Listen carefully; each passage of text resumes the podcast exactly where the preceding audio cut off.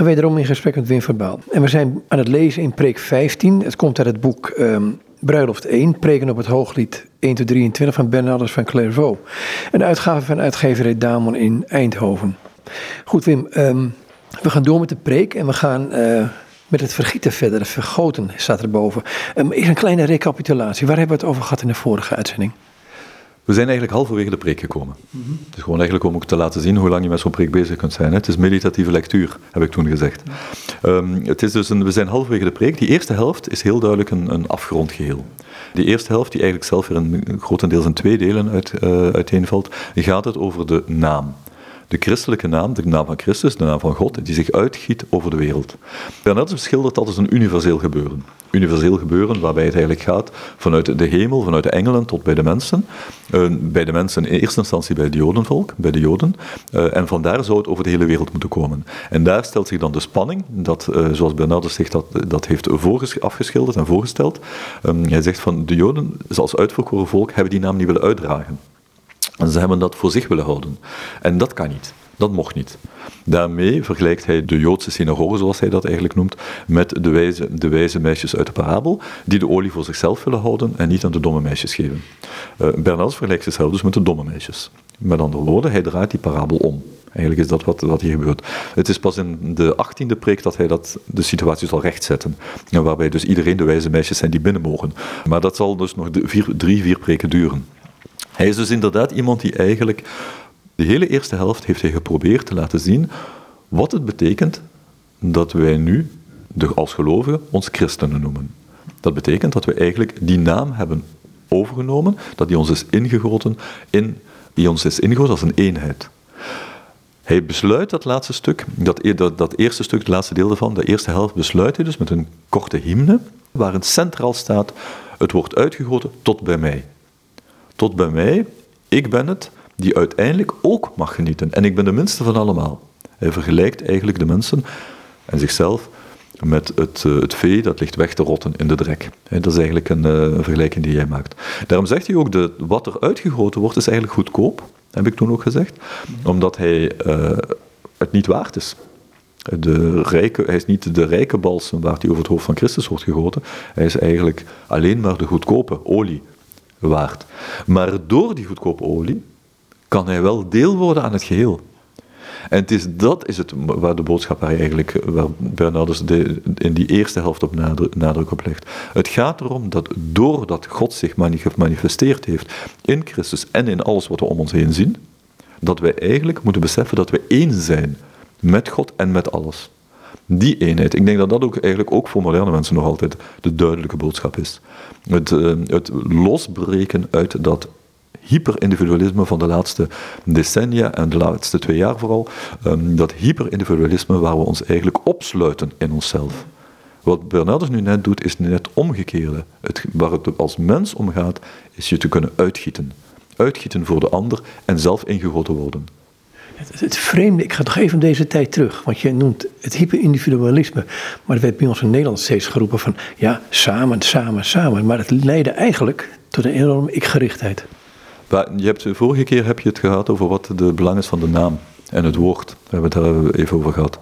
Wel, ik denk dat wij, wat wij de laatste decennia leven, en ik denk dat dat ondertussen al een, een fenomeen is van 100 jaar, is het, de ontkrachting van het woord.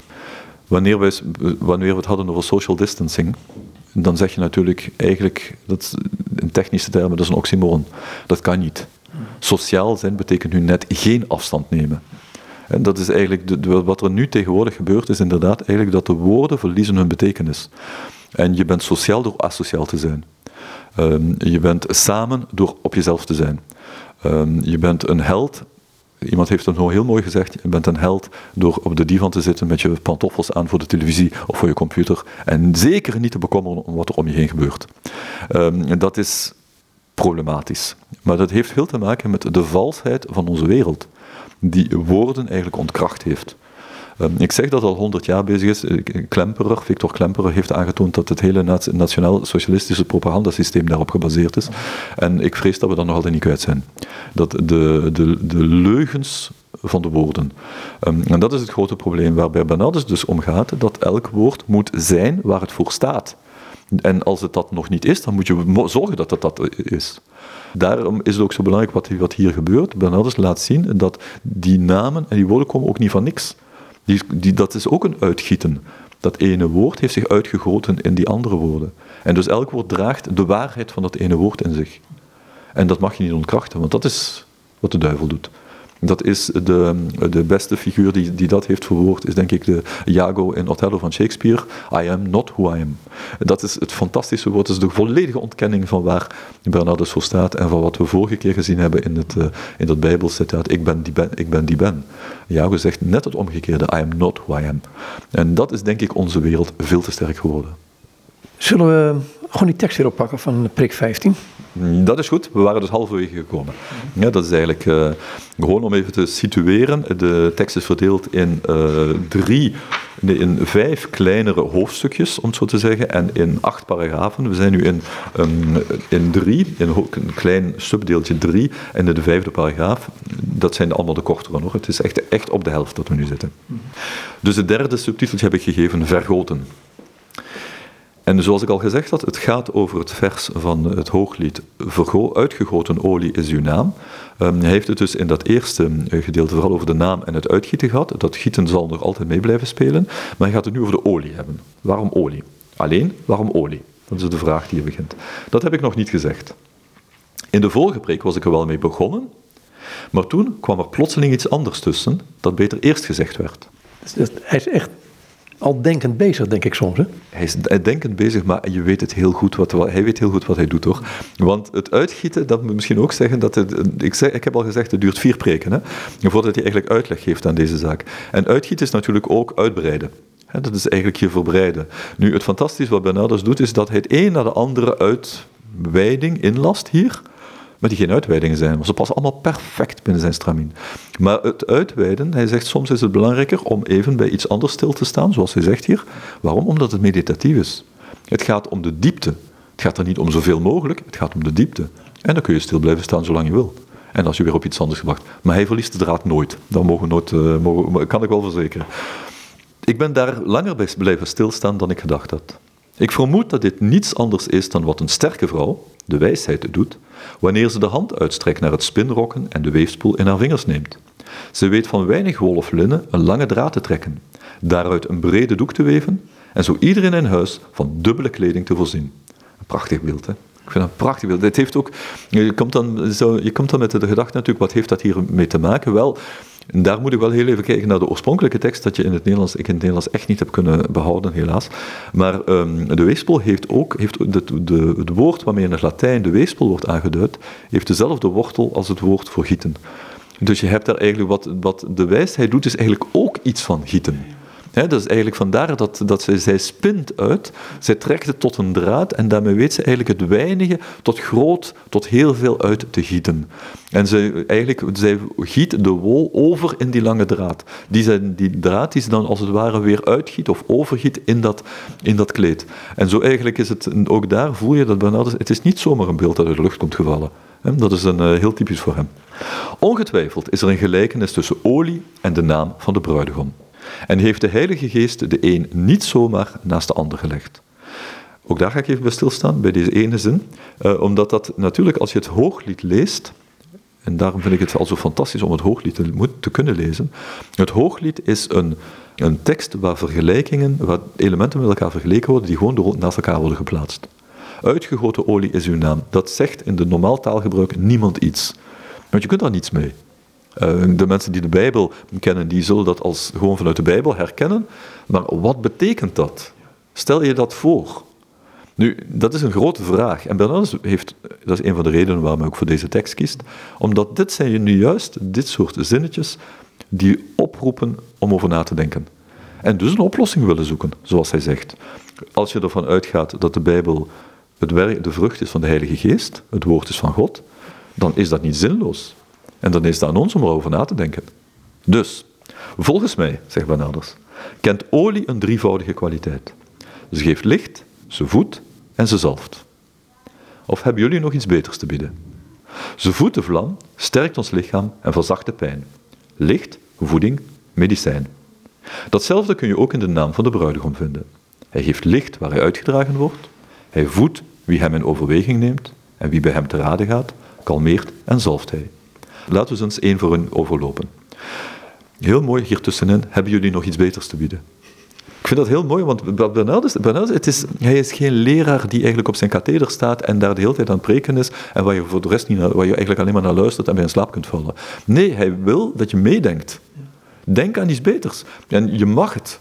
Bernardus geeft zijn visie. Hij zal, op andere plaatsen zegt hij dat. Als je iets beters weet, des te beter. Ik kan alleen maar brengen wat ik, wat ik kan brengen. Hij zit toch een beetje in de traditie van Augustinus. Hè? Die het eigenlijk hetzelfde zegt van... Ja, ik zeg dit, maar als jullie een betere oplossing weten... Hij is een uh, heel groot kenner van Augustinus. Dat is echt, uh, natuurlijk in die, die middeleeuwen en vooral die, die, die 12e eeuw tot de 12e eeuw. Naast de 12e eeuw begint het een beetje te slijten.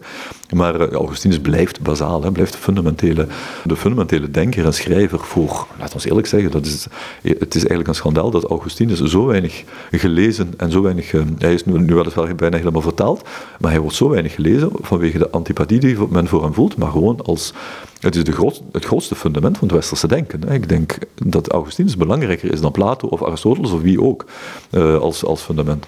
Maar goed, dat is, Bernardus is niet denkbaar zonder Augustinus ook. Goed, we gaan verder.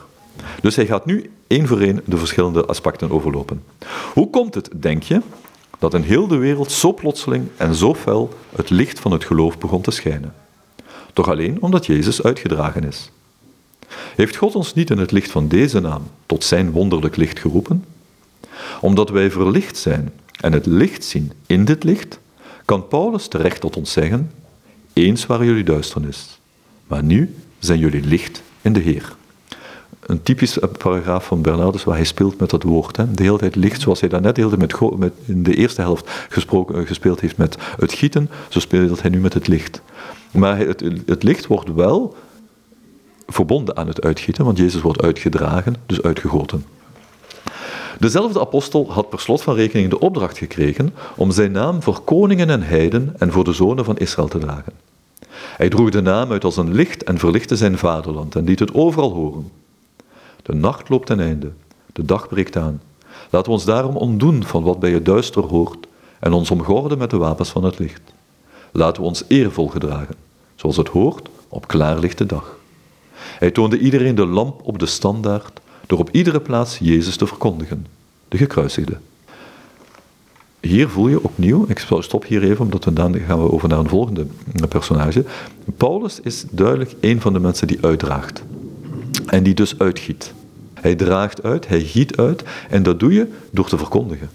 En daar heb je opnieuw dat woord. Je kunt stil verkondigen, en dat heeft Paulus ook gedaan. We zullen dat trouwens ook bij Petrus zien. Het is, het is ook inderdaad het het is gewoon het zijn alleen al dat uitgiet. Maar je kunt het ook met het woord doen.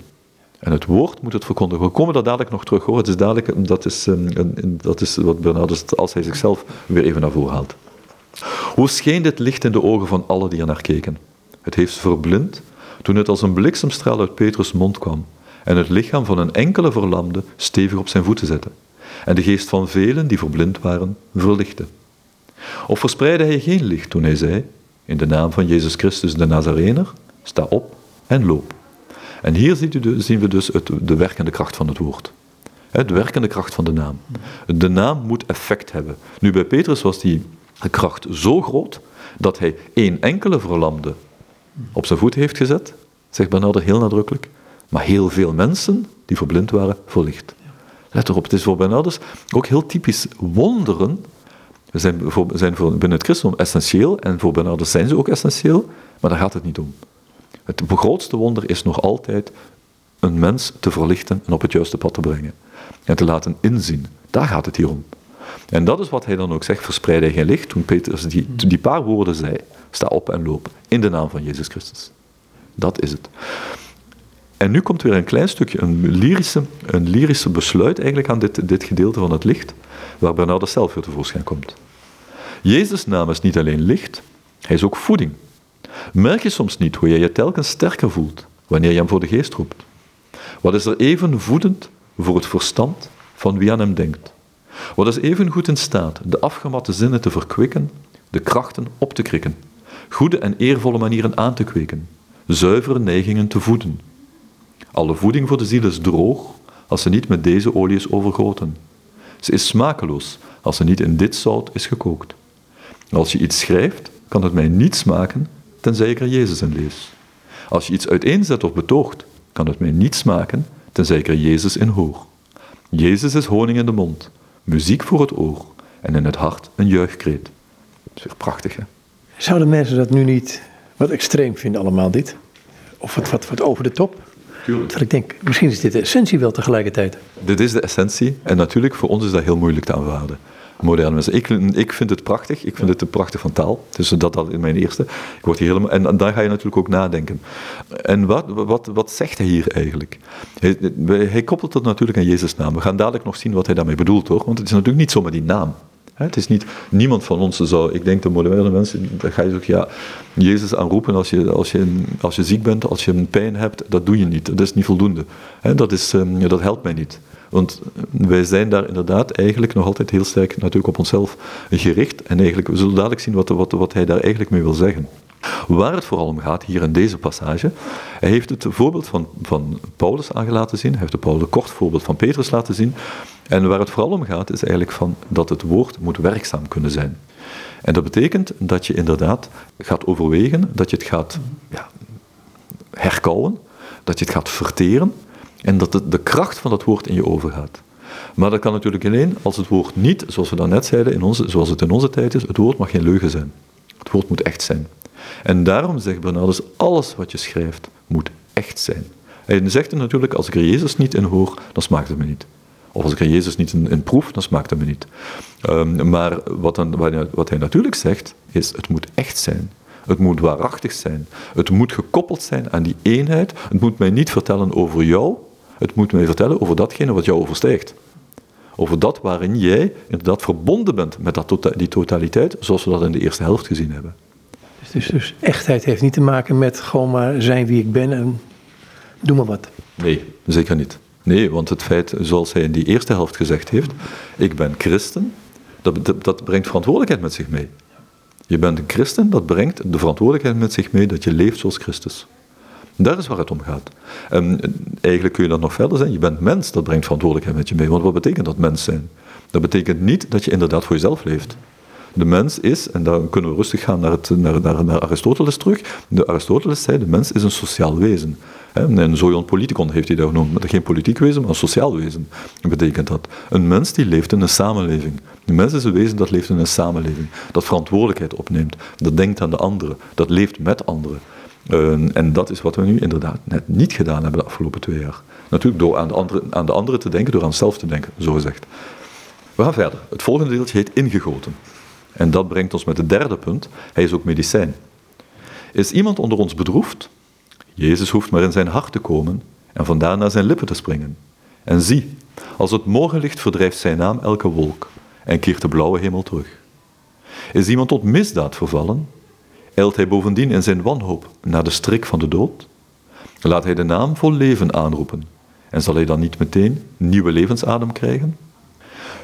Wie heeft er zijn al te vaak verstokte hart ooit te vergeefs met de heilzame naam geconfronteerd? Of een doffe verlamming, een wrokkend gemoed, een mokkende verveling? Wie voelde niet de bron van tranen die opgedroogd leek, bij de aanroeping van Jezus onmiddellijk rijkelijker opwellen en vriendelijker stromen? Wie stond niet bevend en sidderend voor gevaren, maar riep de krachtige naam aan die hem meteen vertrouwen schonk en de angst verdreef? Ik vraag het je, wie voelde de twijfels niet te keer gaan en zichzelf bijna ondergaan, maar riep de heldere naam aan en zag eensklaps de zekerheid oplichten?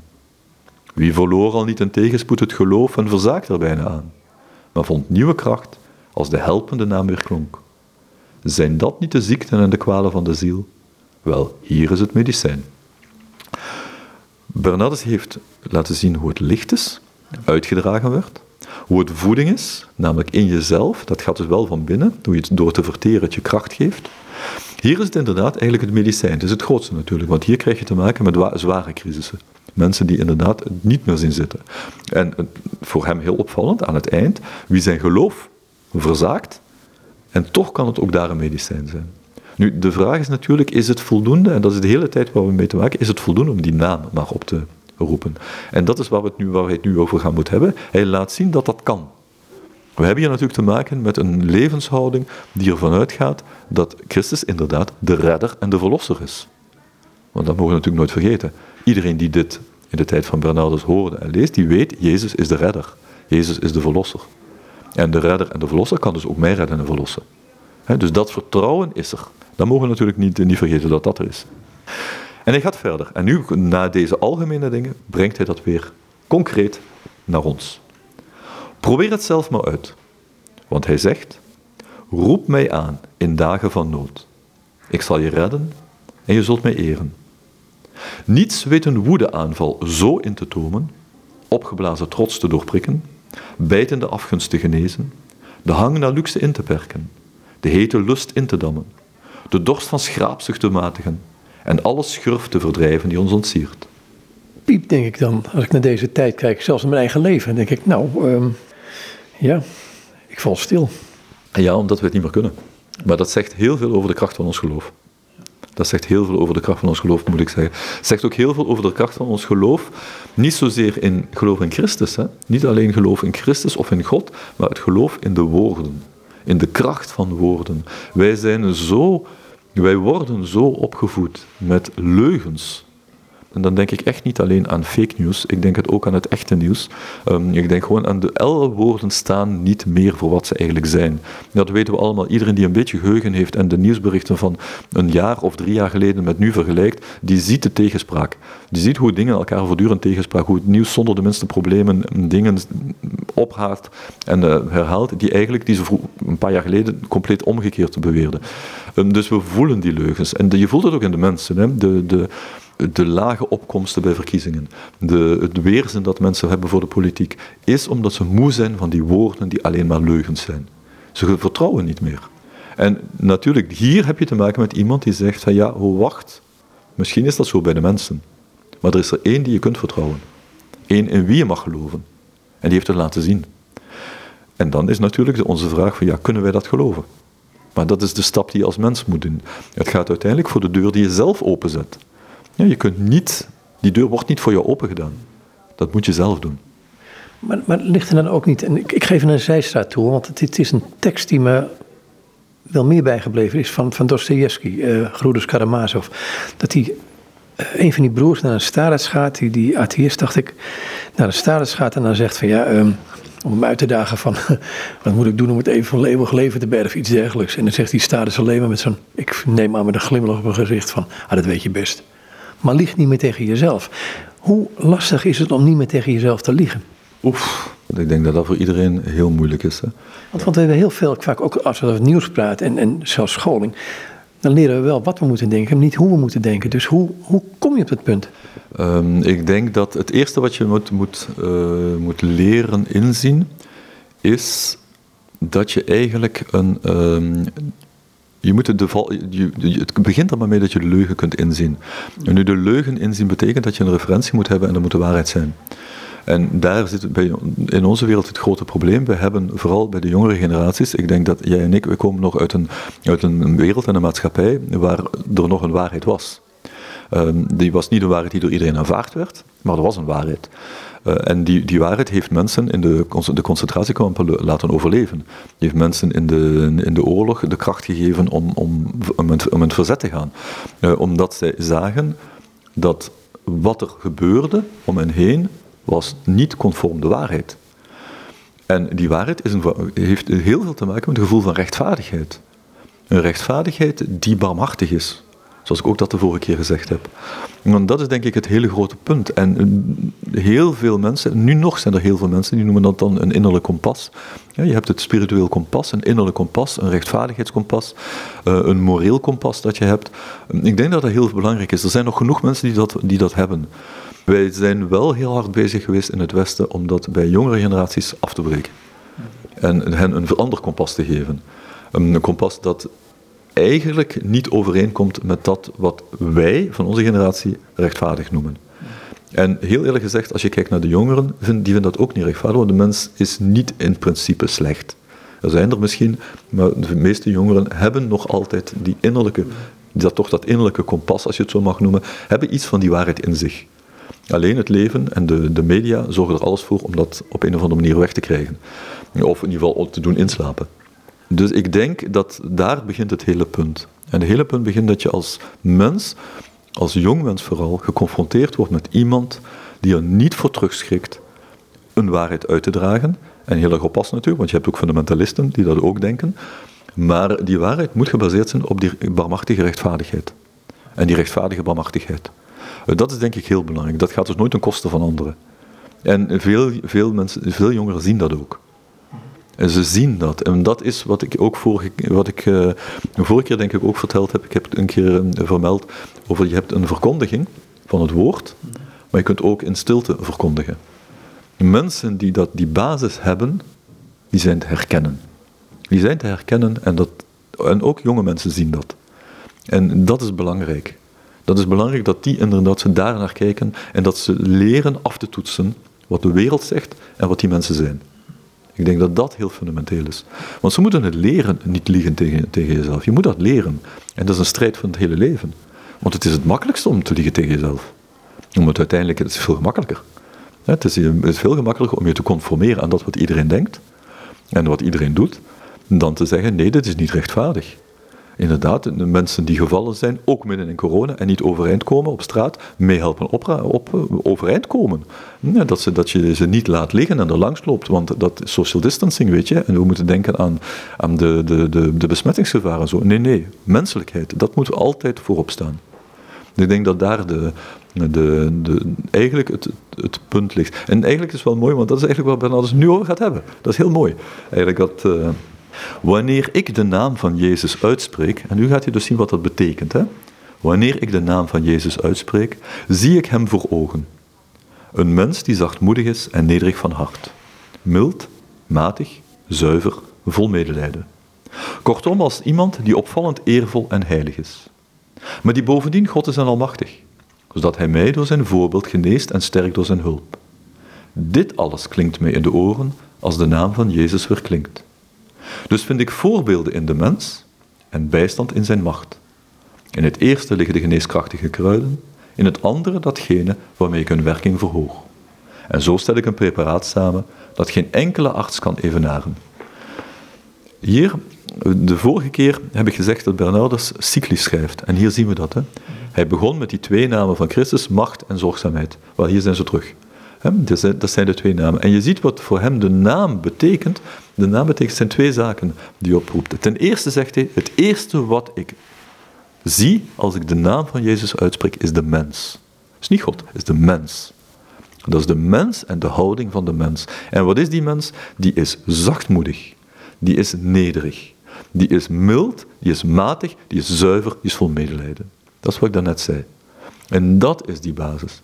En wanneer je dus inderdaad in de moeilijkheden zit en je roept de naam van Jezus op en je denkt aan die mens, en je denkt aan de mens zoals Bernardus die hier portretteert, en zoals hij in de evangelies wordt geportretteerd, als een voorbeeld. En je krijgt die bewondering voor die mens, en je krijgt een gevoel voor die mens, een affectie voor die mens. Dan heeft hij de kracht en de mogelijkheid om jou uit je ellende te trekken. Niet dat hij je geneest, niet dat hij je bevrijdt, maar dat hij je dat laat overstijgen. Dat hij je als het ware laat zien dat de pijn die je lijdt, dat je die niet voor jezelf leidt, maar dat je die voor anderen leidt. En dat de, de tegenslagen die je tegenkomt, de tegenspoeden die je hebt, dat dat niet tegenslagen en tegenspoed zijn die je persoonlijk, die natuurlijk overkomen die jou persoonlijk, maar die hebben een zin die misschien overstijgt van wat je zelf kunt zien. En dat is waar het, waar het om gaat. En als je dat ziet, dan kan hij misschien ook die God zijn die de kracht heeft om jou eruit te trekken. Dat is gewoon, vind ik hier het heel mooie. En hier geeft hij dus eigenlijk in een heel korte paragraaf, geeft hij weer de hele tijd wat hij over die namen zegt, die hymne van die haam, geeft hij gewoon aan wat dat betekent. Het is niet het woordje, om het zo te zeggen, het woordje met een, met een, een dictionaire betekenis. Nee, het is het woord dat betekenis heeft. En die betekenis, die geef je er zelf aan. Die geef je niet vanuit jezelf, want die is er al aangegeven. En je hecht belang aan die betekenis. En dat is dan jouw, de manier waarop jij die deur kunt openzetten, hoe wijder je die deur kunt openzetten, hoe meer die kracht in jou kan doorwerken. Dat is waar het om gaat. Heb je het dan over vertrouwen? Ik denk zelfs, uiteindelijk gaat het over meer dan vertrouwen. Het gaat zeker over vertrouwen, maar het gaat over meer. Het gaat eigenlijk over een liefde voor de mens. En die, voor Bernardus begint die, die begint eigenlijk zelfs niet eens bij de mens Christus. Hè. Dat is op andere traktaten zegt. Die begint, eigenlijk alle liefde, voor, alle liefde begint met liefde voor jezelf. Want niemand haat zichzelf. In normale omstandigheden, laten we zeggen. Ja, niemand haat zichzelf. Maar van jezelf te houden mag je ook niet blind maken voor de problemen. Dat kan alleen maar door ook van de naaste te houden. Want als je alleen aan jezelf denkt, dan krijg je die sociale distancing. Ja, dan krijg je die, die afsluiting. En uh, dus door van die ander te houden, leer je jezelf ook beter kennen. Ook wel je tekorten. En alleen zo kun je opklimmen tot de liefde, van, eh, tot, de liefde tot God. En in al, dat, al die zaken, als je dat voelt, is eigenlijk, al die zaken is eigenlijk is het uh, Christus die als het ware de toetsteen vormt. Voor Bernardus natuurlijk. Omdat die gewoon het voorbeeld geeft van hoe een mens kan zijn. Dit is de, dat wordt voorgesteld als de ideale mens. Zo moet je leven om volwaardig mens te kunnen zijn. Dus ten opzichte van Christus hebben wij altijd ongelijk. Um, nee. in, in, een bepaalde zin bedoel ik. In, in, in, want hij, is, hij heeft geleefd zoals een mens hoort te leven. Nou, ik ken hem weinig. Misschien helemaal niet. Dat is, maar dat is iets anders. Het is niet een kwestie dat wij ongelijk hebben, dat is gewoon een kwestie dat, wij eigenlijk, dat, we niet, dat we niet kunnen halen. Het is een van de dingen die mij nu, de afgelopen zondag, was ook weer was zo die, die lezing uit de handelingen, waar, uh, waar dus Petrus eigenlijk na de dood, en dus na Pinksteren, waar de mensen eigenlijk de zieken op straat liggen, dat Petrus er maar langskomt en zijn schaduw valt erop en ze worden genezen. heeft Christus nooit gedaan. Als je eigenlijk kijkt, de wonderen die Petrus in de handelingen verricht, die zijn groter dan wat Christus gedaan heeft. Maar waarom zijn ze groter? Omdat ze in de geest van Christus gebeuren en omdat Petrus zich, daaraan onderschikt. En omdat hij weet dat hij dat niet kan halen. Maar juist omdat hij weet dat hij niet de ideale mens is, of de volmaakte mens zoals Christus dat was, kan hij tot dingen komen die groter zijn dan Christus zelf gedaan heeft. Zoals Christus trouwens ook zelf zegt. Dat is eigenlijk het fantastische. Het hele mooie is dat nou juist door, dat, door het besef dat je het niet kunt halen, dat dat onhaalbaar is, dat je in staat bent eigenlijk tot enorm grote dingen. Denk daar de hele mooie daad van, van de heilige Franciscus, en die in, de, in zijn, uh, zijn, zijn vasten, um, ehm, 40 dagen vasten zonder te eten, maar voor de 40, 40 dagen een stuk brood op, want hij wilde Christus niet overtreffen. Hij wilde niet 40 dagen zonder brood eten. Hij, dus de 89e dag heeft hij gegeten. Omdat hij vond dat dat is eigenlijk dat is die vrijwillige nederigheid die je onderschikken, omdat je beseft dat is, en dat is niet omdat hij dan volmaakter zou zijn geweest van Christus, daar ging het totaal niet om. Het gaat er vooral om te beseffen van, ja, ik, ik kan niet wat jij doet. Dat is denk ik waar het uh, om gaat. Dus, zo hij heeft dat in het laatste, dus inderdaad, eigenlijk, het laatste stuk heeft hij dus eigenlijk eh, besloten van, zo vind ik voorbeelden in de mens en bijstand in zijn macht. Daar haalt hij de geneeskrachtige kruiden en hetgene om de werking van die kruiden te verhogen en een preparaat te maken. Dat is wat hij, waar hij mee besloot, in die laatste paragraaf. En dan gaat hij verder. Deze balsem heb je tot je beschikking, mijn ziel. Hij ligt geborgen in een kruikje, in die ene benaming Jezus. Hij is beslist geneeskrachtig en hoeft voor geen enkele van je ziekten zijn uitwerking te missen. Draag hem altijd op je borst, heb hem altijd bij de hand, zodat alles wat je ziet en doet steeds op Jezus is, is gericht. Daartoe nodigt hij je immers uit, leg mij als een zegel op je hart, als een zegel op je arm. Maar dit komt elders. Dit komt elders, bedoelt hij, dat was een vers uit het Hooglied en dat zal hij nooit bespreken. Het is ook daar heel nadrukkelijk dat hij zegt, dit komt elders. Hij is ook nooit van plan, dit is in het laatste hoofdstuk, hij is nooit van plan daar te geraken. Ik lees nog even die paragraaf uit en dan ga ik terugkomen. Nu al heb je iets om je arm en je hart te genezen. Ik herhaal het. Je hebt het in de naam van Jezus. Daarmee kun je verbeteren wat je verkeerd deed of aanvullen wat minder volmaakt bleef. Daarmee kun je ook voor zorgen dat je inzicht niet verziekt of, als het verziekt is, het genezen. Nu, mooi is wat er hier gebeurt, is in dat eerste, hij zegt dus van, je hebt een balsem. We hebben niet meer te maken met een olie. De olie is een balsem geworden. Die balsem ligt besloten in een kruikje, in de naam van Jezus. Nu, de naam van Jezus was uitgegoten olie. Ik hoop dat je ziet, het wordt eigenlijk, wat Bernardus heel graag doet, is hij die beelden beginnen langzaam te versmelten. En in het begin, dus in preek 14, hadden we te maken met een kruik, een kruik waar de olie in zat en die mocht niet naar buiten. Die werd niet naar buiten gelaten. En dan wordt het inderdaad gevraagd, giet het uit. Het wordt, Bernardus heeft het daarnet ook heel duidelijk gezegd, van giet het uit, giet toch uit. Het is toch niet alleen voor, het is voor iedereen. Giet het uit. Het wordt uitgegoten. De olie, de uitgegoten olie is de naam. Nu is opeens dat kruikje terug. Want het kruikje is niet meer datgene waar de naam in zit. Nee, het kruikje is de naam. De naam is het kruikje. Dus de naam is niet alleen maar olie, de naam is ook het kruikje waar de olie in zit en het product van de olie, de balsem. Dus de naam, de naam begint langzamerhand een universele waarde te krijgen. Het wordt steeds breder. Zoals in de, vorige, uh, in de vorige keer, eigenlijk bij de eerste helft, al duidelijk was van, ja, we zijn christenen. Dus die naam is, omvat iedereen. Iedereen die gelovig is. Nu, dat is eigenlijk heel, heel, heel mooi. Dat je, en je hebt hem, dus inderdaad, draagt dat kruikje altijd op je borst. Dus die naam, in die naam ligt de kracht. Het is aan jou om het te openen en uit te gieten. De laatste paragraaf is het uitgieten. En nu gaan we ook eigenlijk inderdaad terug naar dat beeld van de synagoge die het niet wilde uitgieten. Ook Juda heeft meer dan een enkele Jezus gekend en beroemt zich op een benaming zonder betekenis. Deze geven, geven immers geen licht, voeden niet en genezen niet. Daarom bevindt de synagoge zich nog altijd in de duisternis. Ze kampt met honger en ziekte en zal niet genezen en zich evenmin kunnen verzadigen tot ze weet dat mijn Jezus heerst over Jacob en tot aan de uiteinde van de aarde. Dan bekeert zij zich tegen de avond, leidt ze honger als honden en zwerft ze rond door de stad. Het is een heel vreemd psalmvers hè, wat hij daar gebruikt. Hij gebruikt het nog op één andere keer, en vooral de eerste helft dan, dan bekeert ze zich tegen de avond. En dat is in die brief waarmee hij de bisschoppen en de, de bisschoppen van Duitsland aanmaant om de vervolging van Joden stop te zetten. Het is heel opvallend dat hij dat ook daar gebruikt in die brief. En daar gebruikt hij, zegt hij dus inderdaad ook van, ze bekeert zich tegen de avond, hij zinspeelt daarmee dus op het moment dat Joden en Christen elkaar zullen omhelzen. In het enezelfde geloof. En voor de Joden zal dat betekenen omdat ze dan honger zullen hebben en genoeg zullen hebben van het rondzwerven. Zo, zo lees ik het hier, dat je inderdaad, dat ze eigenlijk honger hebben naar de vervulling, eindelijk. En dat ze dan ook gestild zullen worden. En dan zal het samen zijn. Dat is wat hij, wat hij, hier, wat hij hier dus eigenlijk zegt. Zolang zal ze in de duisternis zitten omdat ze alleen de andere Jezusen kent. En over die andere Jezusen gaat hij het nu hebben. Wie dezezelfde naam ook droegen, zijn vooruitgezonden, zoals de staf voor de profeet naar de doden uitging. Dat is een zinspeling op prik 16, waar hij verder gaat op het verhaal van Eliseus, die een jongen eh, tot het leven roept en eigenlijk daar een, eh, dus in eerste instantie zijn knecht vooruitstuurt met, met zijn staf, maar dat heeft geen werking en dus de profeet moet zelf komen. Dat is, hij komt daar nog een paar keer op voor, hij begint eigenlijk met deze, het eind van deze preek begint hij al met de volgende preek hoor.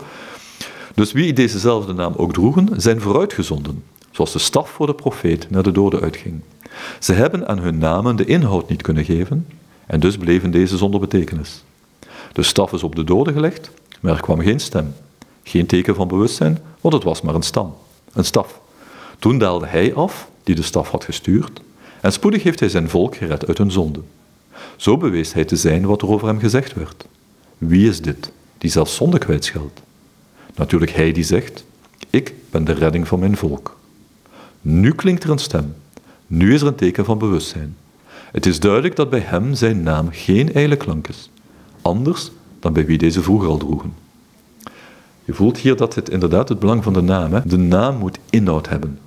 En al die mensen die de naam Jezus droegen voor Christus, voor Jezus de Christus, hebben die naam wel gedragen, maar niet beseft wat die betekenis van die naam was en daar ook geen inhoud aan kunnen geven.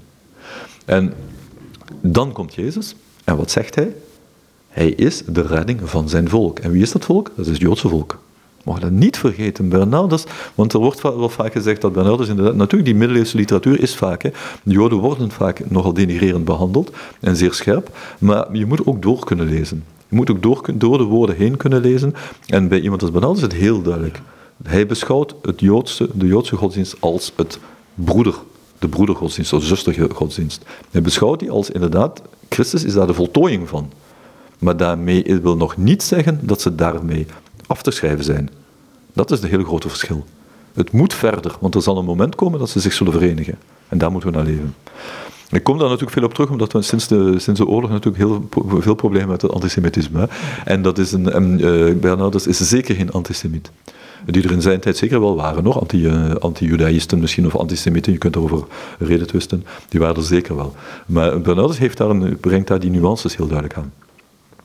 Wie voelt hoe hij genezing ingegoten krijgt, verzwijgt deze weldaad niet. Van binnen bewustzijn, van buiten de stem. Ik voel spijt en ik beleid schuld en die bekentenis wijst op leven. Want bij een dode, net als bij wie niet bestaat, vergaat de beleidenis. Maar hier is leven, hier is bewustzijn. Ik ben volkomen tot leven gewekt. Mijn verrijzenis is volledig. Wat betekent de dood van het lichaam anders dan verstoken te zijn van bewustzijn en leven? Zonde is de dood van de ziel en liet mij geen spijt voelen en geen stem om schuld te beleiden. Ik was een dode. Hier gaat het prachtig, het gaat weer over het gieten. Hè? Hij, heeft het weer een keer, hij neemt het gieten nu pas eigenlijk weer op. Dus die hele tweede helft heeft hij dat alleen maar indirect gedaan. Als je genezen bent, het eerste wat een mens doet, is spreken. dat zijn de die dat, dat, dat ingegoten krijgen. Nu, het spreken is een uitgieten. En dat is inderdaad waar het hier weer over gaat. Je krijgt ingegoten, dus moet je uitgieten. En dat begint ermee met, wat hij zegt, spijt, schuldbeleidenis toegeven dat je fout bent geweest. Voor Bernardus is de, de, dat, dat begint alles. We hebben het daar al een keer, gewoon, al een keer in het gesprek over gehad, uh, namelijk in, de, die mooie scène, wat Bernardus ook in de preek 16 zal, zal op ingaan, een mooie scène als Adam en Eva van de appel gegeten hebben. Ze verschuilen zich, dan komt God in het paradijs en roept hen, Adam, waar ben je? En vraagt hem, Adam, wat heb je gedaan? Waarom ben je naakt? En wat, heb je soms van de boom gegeten? Hij geeft hem eigenlijk de, de, de paplepel in de mond. Hij geeft hem de kans om te bekennen. Adam heeft dat niet gedaan. Adam heeft gezegd, ja, ik heb dat gedaan, maar de vrouw heeft mij laten eten. Dus eigenlijk direct de schuld doorgeven. Dat is het vervloekte woord. En voor Bernard is dat de zondeval. Dat is de, zonde, dat is de eigenlijke zondeval. Had Adam toegegeven, in de logica van het verhaal zou dan geëist hebben dat hij gewoon in het paradijs was gebleven. Hij misschien wel door aanpassingen, maar hij zou er gebleven zijn. Hij zou in ieder geval niet verjaagd zijn. Maar hij heeft niet toegegeven. Dus hij heeft niet genezing. Hij heeft nogthans, zoals ik zeg, de paplepel in de mond gekregen. Het is ingegoten. Hij heeft het niet willen aanvaarden. Dus in preek 16 gaat bijna, dus daar nog, werkt, hij, werkt dat nog een beetje uit. Maar dan heeft hij het ook over dat, eh, want het komt hier ook naar voren toe, over het beleiden. Um, Daarin gaat die preek nog een keer op, verder door. Dat je ook op een hele verkeerde manier schuld kunt beleiden. En zelfs ehm, door te praten over wat je, hè, hoe je in de wereld geleefd hebt, om het maar een beetje mijn eigen woorden te zeggen, eigenlijk de blitz met je zelf te maken. Natuurlijk. En dat is eigenlijk het. Je kunt. Dat, dat, Bernardus komt daar heel vaak op. Het is niet voor niets dat Bernardus daar elke keer op terugkomt, want het grootste gevaar is het gelogen woord is de leugen. En je kunt natuurlijk inderdaad een beleidenis geven die je eigenlijk niet doet om schuld te beleiden, of om je spijt te beleiden, laten we zo eigenlijk je spijt te betuigen, maar eigenlijk omdat je trots bent op wat je gedaan hebt. Omdat je een beetje wil opgeven. Een beetje groot wil gaan op wat je, omdat je een indruk wil maken op mensen om je heen. Dat is de verkeerde beleidenis. Je kunt het ook doen door het eigenlijk te overdrijven. Zo, zo erg te maken en dat niemand het meer gelooft. En dat eigenlijk inderdaad dat mensen gaan denken, ja, eigenlijk als hij het zo overdrijft, zal dat ander ook wel niet zo erg zijn geweest. Waardoor je eigenlijk dus eigenlijk goed praat. Dus het manier van, van goed praten, en daarom gaat hij in prik 16 daar zo op, op in, die, ehm, die manier van Adam om zichzelf te verexcuseren, om zichzelf te verontschuldigen, dat is iets wat heel veel, op heel veel manieren kan. En die heel veel manieren, dat wil Bernardus dus inderdaad eigenlijk, dat, daar gaat hij tegen de keer. Want dat is net het omgekeerde. Christus en Jezus is de naam die waarheid is. Die staat voor wat hij is. Ik ben die ben, zoals dat in de eerste helft um, wordt, wordt vermeld, betekent natuurlijk ook, ik ben niets anders dan wat ik ben. En dat is wat Christus is. Ik ben niets anders dan wat ik ben. Je kunt door mij heen kijken. Want wat ik doe, dat ben ik ook. En daar gaat het om bij de mens natuurlijk, dat dat het grote probleem is. Wij zijn te vaak Jago. We zijn niet wie we zijn. Jago van Otello. We zijn dat te vaak. En dat betekent de leugen. En dat betekent niet alleen dat we niet alleen niet zijn wie we zijn of wat we zijn, maar dat we ook niet zeggen wat we eigenlijk willen zeggen. En daar, begint het, daar komt het eerste. Maar dat woord, als iemand tegenover mij staat die niet is wie hij is, dan kan dat mij maar duidelijk worden door wat hij zegt en wat hij doet. En dan zie ik dat er een botsing komt tussen de twee. En daaruit kan, daaruit kan ik het toetsen. Vandaar dat dat woord zo belangrijk is. Maar is dan die relatie met het woord ook niet essentieel in die zin dat um, het is zo gemakkelijk kan het worden op een gegeven moment, of gemakkelijk niet, het kan op een gegeven moment kan het een manier van leven worden. Je zegt christen te zijn en je doet, hè, de moraal klopt allemaal, ergens klopt er iets niet. En dat is die innerlijke verbindenis. Ja. Het is die innerlijke, inderdaad, en die, die, die innerlijke verbindenis, die innerlijke verbindenis, zo zegt is het beste woord misschien nog wel. Je hebt je uiteindelijk toe iets, tot iets verbonden, je hebt de verantwoordelijkheid opgenomen, maar draag je die ook wel? Ben je ook wel bereid die te dragen? Uh, of is het alleen maar omdat je je doet omdat het het eenvoudigst is, omdat het wordt opgedragen, omdat het eigenlijk conformistisch is, omdat het, uh, omdat nu altijd zo geweest is? Dat is wat Bernardus aan wil werken. Ben je christen, dan moet je het ook voelen. En als je het voelt, moet je het zijn. Dan heb je zelfs geen woorden nodig. Dat is eigenlijk waar het om gaat. Heb je geen woorden nodig, dan straal je dat uit. Maar dat is eigenlijk waar, dat is het uitdragen, dat is het uitgieten waar het om gaat. En inderdaad, dat begint met dat eerste woord wat hij hier zegt. Zonde is de dood van de ziel. Daardoor voel ik geen spijt. En dat is heel belangrijk. Hè? Dus zonde is misschien niet zozeer wat ik gedaan heb. Zonde is het feit dat ik geen spijt voel over wat ik gedaan heb. En dan, als ik geen spijt voel, heb ik ook geen stem om schuld te beleiden. Om toe te geven dat ik fout was. En daar zitten je, ieder mens maakt fouten. Dat vind ik ook zo mooi bij Bernardus. Is ook eh, in een van de veel latere preken zal hij zeggen: Ik ben een mens, ik ontken dat niet. Ik ben een mens, ik ben bang voor de dood. Ik ben bang voor de dood van de mijne. Ik hou van mijn vlees. Ik ben dat. Ik van mijn lichaam, dat ben ik. Dat, je kunt dat niet ontkennen. En dus maak je fouten. Onvermijdelijk, want je bent geen volmaakte mens. Maar spijt voelen, dat is belangrijk. Zonde is het niet spijt voelen van wat je fout doet. En dat betekent dat je ook eigenlijk alle deuren zijn dan toe. Goed, we gaan even het laatste stukje lezen. Dus ik was een dode. Zonde is eigenlijk, ik neem, dat, ik neem die laatste paragraaf misschien. Dus wat betekent de dood van het lichaam anders dan verstoken te zijn van bewustzijn en leven? Zonde is de dood van de ziel en liet mij geen spijt voelen en geen stem om schuld te beleiden. Ik was een dode. Dan komt hij die zonde kwijtscheldt. Hij geeft het allebei terug, bewustzijn en leven, en zegt tot mijn ziel: Uw redding ben ik. Is het verwonderlijk dat de dood wijkt waar het leven afdaalt? Nu wordt rechtvaardig wie met het hart gelooft. Nu wordt gered wie met de mond beleidt. En dan gaat Bernardus dus verder met een voorbereiding op de volgende preek. Maar dat is ook het allerlaatste van de preek, dus dat is het wonder van Eliseus. De jongen geeuwt al. Zevenmaal geeuwt hij en zegt: Zevenmaal per dag zeg ik uw lof, Heer. Let op dit zevental. Het is een heilig getal en dat is niet zonder betekenis. Dit kunnen wij beter voor een andere preek bewaren. Dan zullen we ons hongerig en niet verzadigd van zulke goede spijzen bedienen, waartoe ons de bruidegom van de kerk uitnodigt. Onze Heer Jezus Christus, God, die boven alles gezegend is, tot een eeuwigheid. Amen. dat is het typische slot. Ik ga er nog dadelijk op terug, maar even naar die, dat terugkomst van de zonde. Hij die de zonde kwijtschildt, hij geeft het allebei terug en hij zegt tot mijn ziel, uw redding ben ik. Niet zo lang geleden heeft ehm, Christus gezegd, ik ben de redding van mijn volk. Dus ik, ik hoor tot zijn volk. Het, en het, ik ben zijn volk eigenlijk. Dat is ook het fantastische dat voor Bernardus het, het blijft niet beperkt tot dat individuele. Nee, ik kan alleen maar gered worden als lid van zijn volk. En niet alleen als lid, als degene die zijn volk belichaamt. En dat is eigenlijk het, daarmee wordt eigenlijk dat ik wordt opengebroken, wordt opengebroken tot het, tot het hele volk van Christus, terwijl het hele volk, ik mij ook als deel van dat hele volk moet vinden. En dan zegt hij inderdaad van, dan is het uiteindelijk, dat is heel kort, hij besluit dan echt met zo'n heel, uh, ja, een heel duidelijke levenshouding. Wie met het hart gelooft, zal rechtvaardig zijn. En wie gered is, die wordt, is degene die met de mond beleidt. En dan krijg je die jongen, die geotheid, dat is ook heel opvallend wat hij daar zegt natuurlijk, van het is um, zevenmaal geotheid, dat is het zevental, dat is preek 16, dan gaat hij op dat, dat, dat, dat wonder van Eliseus uit het, uh, uit het Oude Testament op in. Maar hij zegt, voordat het zegt, laten we dat mee wachten, dat is te vroeg nu om dat te doen, we kunnen dat beter voor een andere preek bewaren, dan zullen wij ons hongerig en niet verzadigd van zulke goede spijzen bedienen. En daarmee herneemt hij dat vreemde psalmvers, wat hij daar straks gezegd heeft over de Joden. Dan bekeert het, volk, het Joodse volk zich tegen de avond, leidt ze honger als honden en zwerft ze rond door de stad. Met andere woorden, ook daar voel je weer, wij zullen even hongerig zijn als zij aan het einde. We zijn aan het eind van de preek. Het is dus de avond van de preek, zou je kunnen zeggen.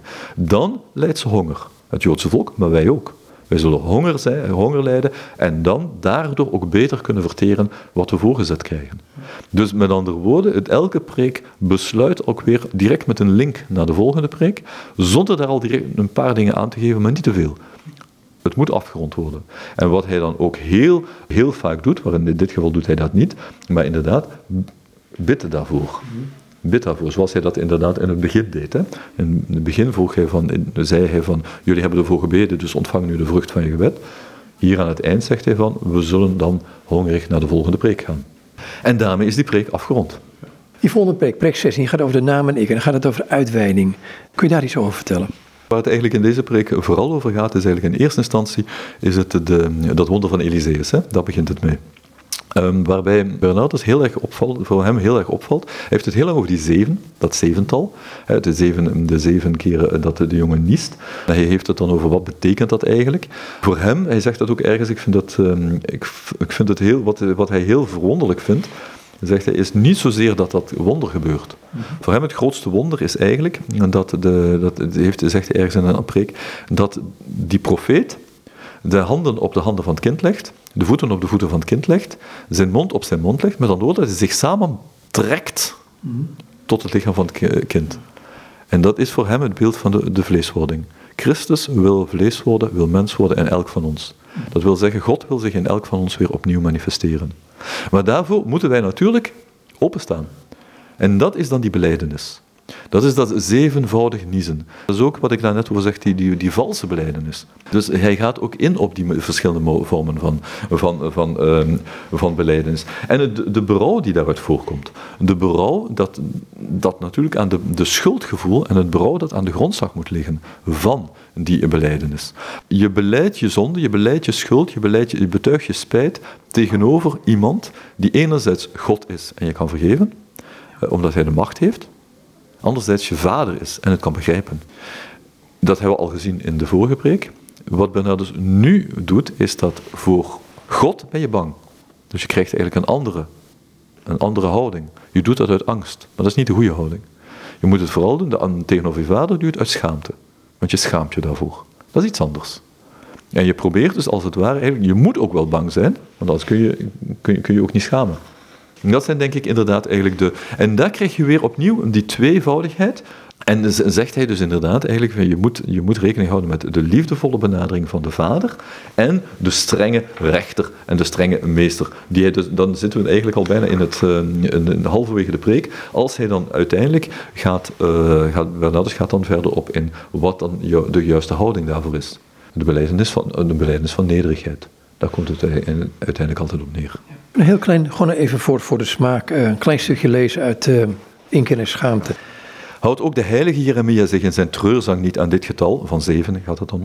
Daarmee vind je in deze profeet ook de vorm voor je eigen klaaglied. Denk aan God, als aan Hem die heeft gemaakt. Als aan Hem die heeft wel gedaan. Als aan je vader, als aan je Heer. In elk opzicht ben je schuldig. Beklaag je maar voor elk ervan. De eerste en de laatste gedachte mogen je angst oproepen. De twee middelste je schaamte.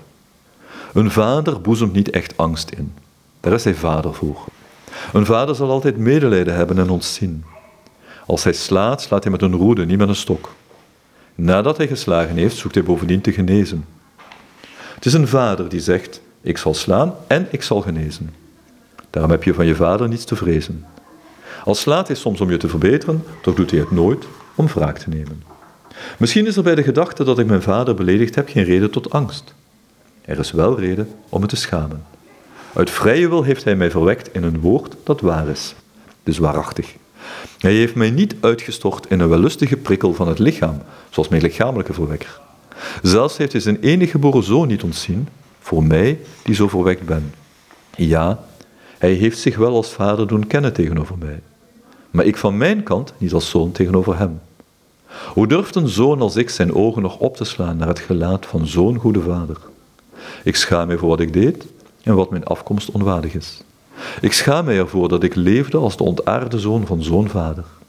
Och, laat de tranen maar overvloedig uit mijn ogen stromen. En laat de verlegenheid van mijn gezicht af te lezen zijn, de schaamte mijn wangen kleuren en het voor mijn ogen schemeren. Laat mij wegkwijnen, in verdriet heel mijn leven lang, en zuchtend mijn jaren sluiten.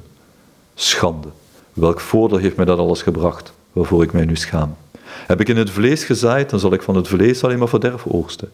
Zaaide ik in de wereld, ook die gaat voorbij, met alles wat er in haar te begeren valt. Of wat wil je?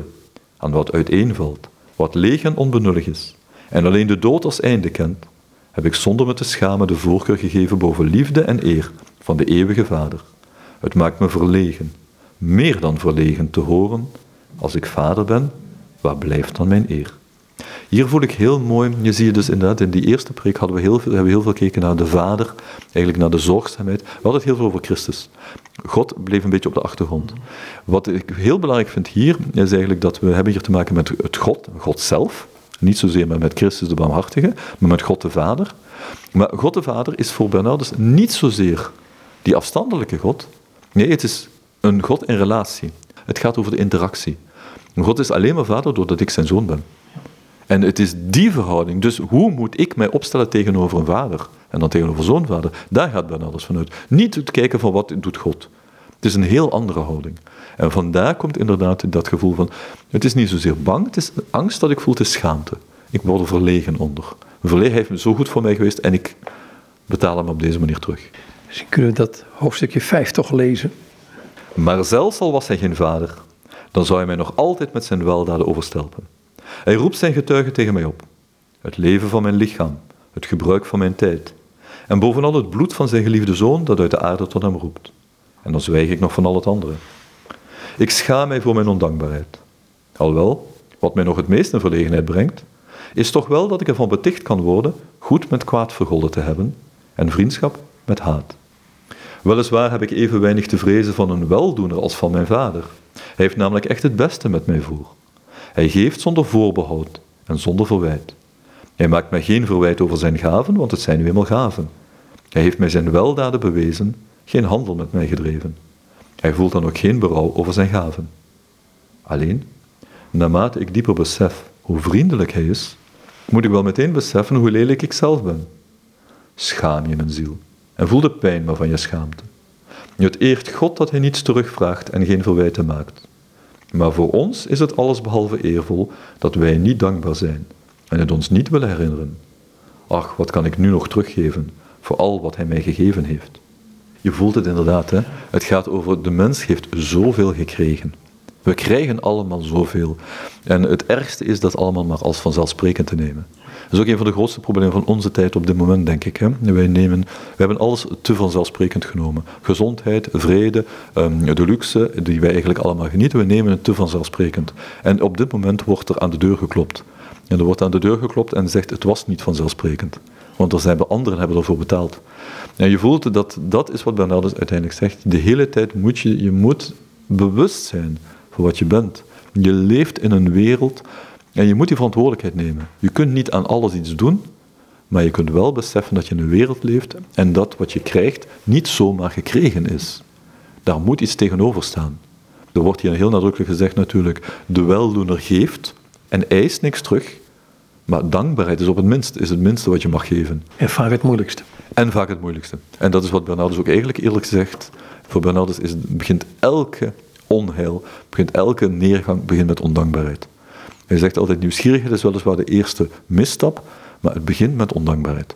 Want ondankbaarheid zet eigenlijk de mens aan tot het verwaarlozen van zijn verhouding tot de ander. Martien later, dankjewel. Is goed, graag gedaan. En dit zijn Wim Verbaal. En met hem was ik in gesprek over preek 15 en een deel van preek 16 uit Bruiloft 1, preken op het hooglied 1 tot 23 van Bernardus van Clairvaux. Het is een boek uitgegeven bij uitgeverij Damon in Eindhoven. Goed, nogmaals tot zover dit tweede gesprek met Wim Verbaal.